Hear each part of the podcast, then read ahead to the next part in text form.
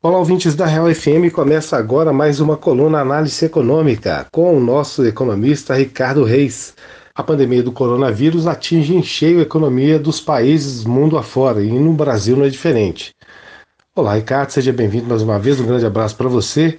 Bem, Ricardo, nessa semana o FMI divulgou projeção indicando um recuo de aproximadamente 5,5% na economia brasileira nesse ano. O que motiva esse tipo de conclusão? Tudo bem, Palazzi? Um abraço para você, um abraço também para o nosso ouvinte. Pois bem, Palazzi, essa conclusão aí, né, de que o FMI chegou para realizar essa projeção, ela acabou chamando bastante atenção de parte da, da imprensa especializada durante a semana e diverge até de outras importantes projeções que foram feitas, que são um pouco mais conservadoras, com, com o Brasil crescendo a partir de. É, não desculpa, tendo um recuo de até 2%. Só que o FMI trabalha com a possibilidade que a gente também conhece, né? Que o Brasil já não vinha com a economia bem nos últimos anos, enquanto o mundo já não estava tão bem. Estava um pouquinho melhor que a gente. O Brasil não estava com uma projeção boa para esse ano já, não passaria de 2% de crescimento. Além disso, só dando exemplo, antes mesmo do, do coronavírus, nós tínhamos aí quase 12 milhões de pessoas desempregadas, 30 milhões de pessoas vivendo aí no, no trabalho informal, né? Vivendo de bico.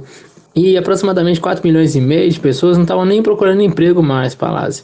Com esses dados, esse é só um raio-x assim, do mercado de trabalho. Além de ver que também o, o salário médio caiu, essas questões.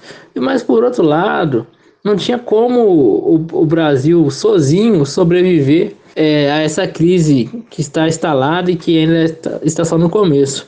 Portanto, você pega um mundo que já vai crescer ainda menos do que cresceu no passado, e se pegando a China crescendo no máximo 2%, Estados Unidos tendo um recuo considerável também nesse ano, o resultado previsto para o Brasil, Palazzi, e além de todas essas outras questões, não pode ser realmente muito diferente do que é uma queda aí de no mínimo 5%, chegando aí dependendo do que não for feito né, pelo governo, quanto mais atrasar nas respostas, essa queda pode ser infelizmente ainda maior. Certo, Ricardo a gente percebe que o Ministério da Economia e o Banco Central vêm tomando algumas medidas para que esse recuo no nosso PIB não seja tão forte.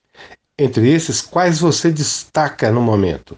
Pois então, Palácio, citando aí dois, duas medidas que são importantes e que vão de interesse inicialmente às pessoas que trabalham, às pessoas que, que têm um trabalho informal e perderam renda nesse momento, perderam, perderam emprego. Uma é a questão que eu, agora as famílias que, que estejam inseridas na tarifa social da conta de energia ficarão três meses sem necessidade de pagar essa conta. Isso é uma medida muito importante.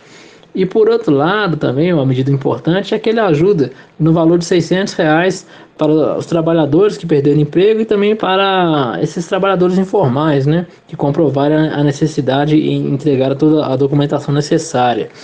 E essa segunda medida é muito importante porque ela tem um, um impacto na economia, não só para onde que esse dinheiro estará sendo destinado depois, o, o, que será comprado, como que vai ser alimentada a economia, que ajuda a manter outros postos de trabalho, por exemplo, mas também para as próprias famílias, Palácio, nesse momento de caos, né, de crise muito acentuada, não cheguem, a, infelizmente, ao momento de passar fome, sabe? Que seria uma coisa muito triste aqui no Brasil e impensável né, para o século XXI e o tamanho do país e riqueza que nós temos.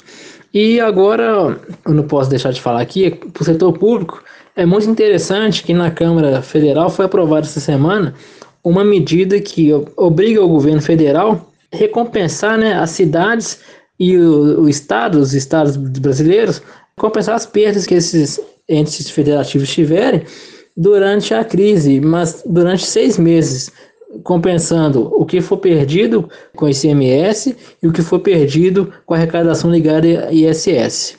Entendi. E em relação a essa ajuda aos governos estaduais e municipais, como você avalia a proposta? Olha, Palácio, eu acho uma medida importantíssima.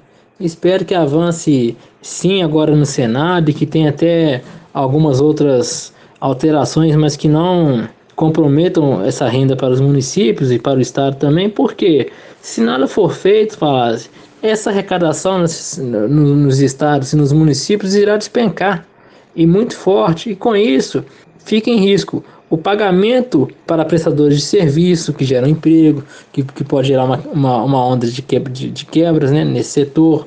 Além disso, o pagamento de serviços públicos, como até mesmo investimento em saúde, investimento em infraestrutura, educação, e por outro lado também a gente não pode deixar de, de dizer que até mesmo o pagamento de, do funcionalismo público, caso esse tipo de ação não seja aprovada lá em Brasília, poderia correr risco. Acredito que é uma, uma medida totalmente importante e que deva ser acompanhada de perto aí por todos os prefeitos, vereadores, governadores nesse momento.